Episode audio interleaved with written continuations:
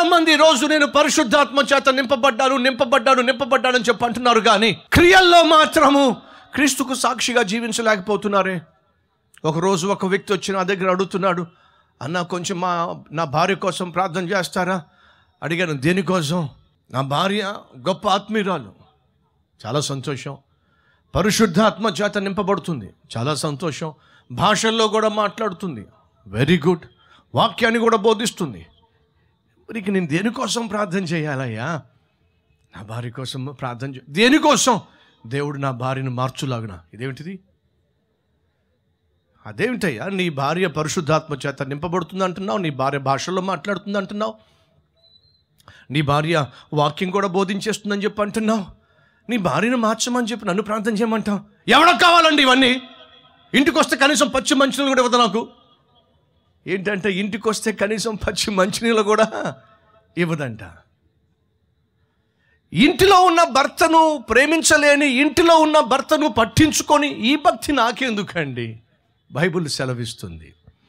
దేవదూతల భాషలలో నేను మాట్లాడిన కొండలను పెగిలింపగలిగిన విశ్వాసము నాకున్న నాకున్నదంతయో దాన ధర్మములు చేసి వేసిన ప్రేమ లేని వాడనైతే వేస్ట్.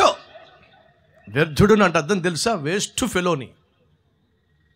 అనగా అర్థం తెలుసా? పరిశుద్ధాత్మ వరముల కన్నా పరిశుద్ధాత్మ ఫలము మిన్నా. భాషల్లో మాట్లాడడం కృపావరం. ఆశ్చర్య కార్యాలు చేయటం కృపావరం.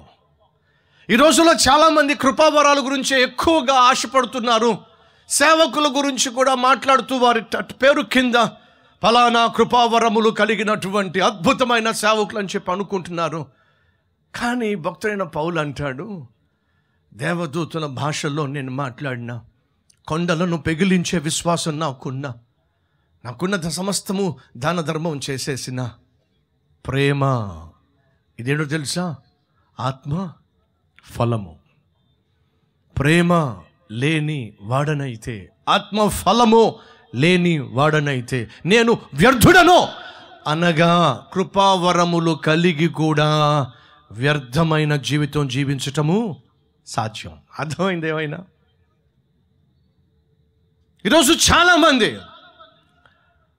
ఆత్మ ఫలము ఫలించకుండా కృపా వరములలోనే తేలిపోతున్నారు.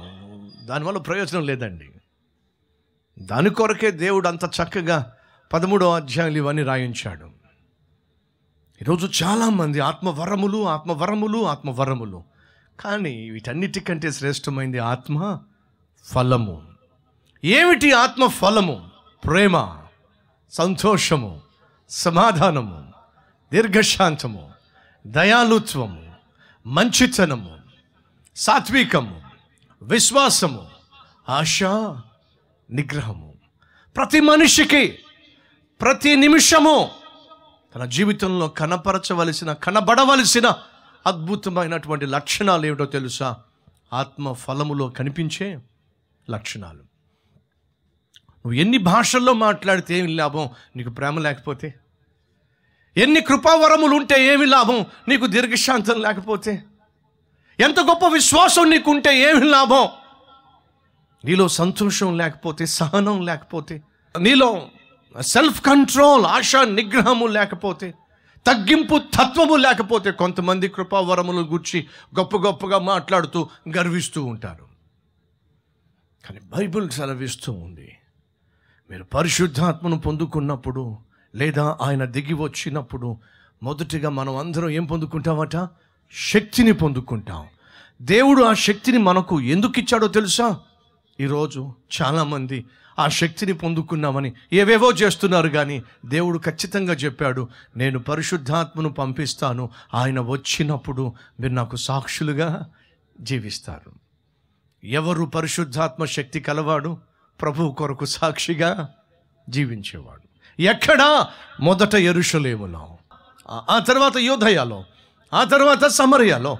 ఆ తర్వాత బూదిగంతముల వరకు. అనగా దేవుడు అంటున్నాడు ఎవరైతే పరిశుద్ధాత్మ చేత నింపబడతారో పరిశుద్ధాత్మ దేవుణ్ణి కలిగి ఉంటారో వారు మొదటిగా శక్తి కలిగి జీవిస్తారు. శక్తి కలిగిన జీవించిన వాడు తన ఇంటిలో ఎరుషలేము ఇల్లో నీ ఇంటిలో నువ్వు సాక్షిగా జీవిస్తావు. నీ ఇంటిలో నువ్వు ఆత్మీయుడిగా జీవిస్తావు.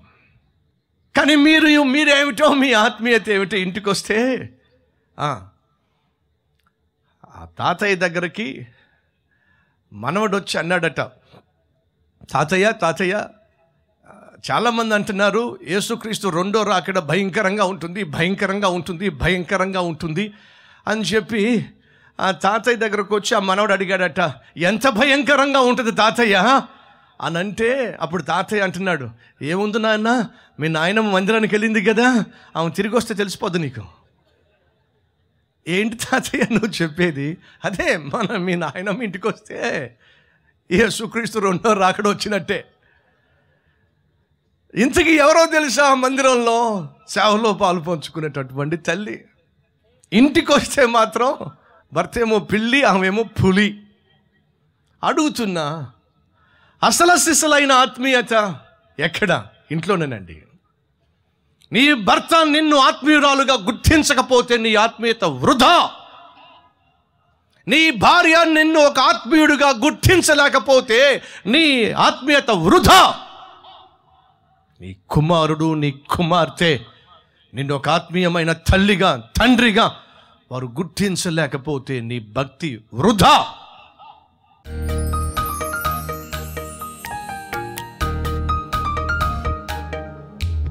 పరిశుద్ధుడైన తండ్రి మొట్టమొదటి రాత్రి.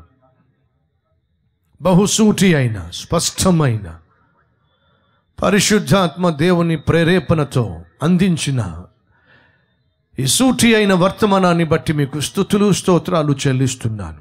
ఎవరెవరైతే నాయన రక్షించబడ్డారో వారు నీ ఆత్మను కలిగి ఉన్నారు గనుక వారు సాక్షులుగా జీవించాలి. నీకు సాక్షులు. ఇంటిలో ఇంటి బయట. ఉద్యోగం చేసే చోట పొలములో చదువుకుంటున్న చోట సంఘములో బంధువుల మధ్య స్నేహితుల మధ్య. జీవితములను మార్చే దేవుడు ఉన్నాడు అని వారి జీవితంలో మార్పును కనపరుస్తూ నిన్ను ఘనపరిచే జీవితం ప్రతి ఒక్కరికి దయచేయమని. యేసుక్రీస్తు నామం పేరట వేడుకుంటున్నాము తండ్రి. ఆమెన్.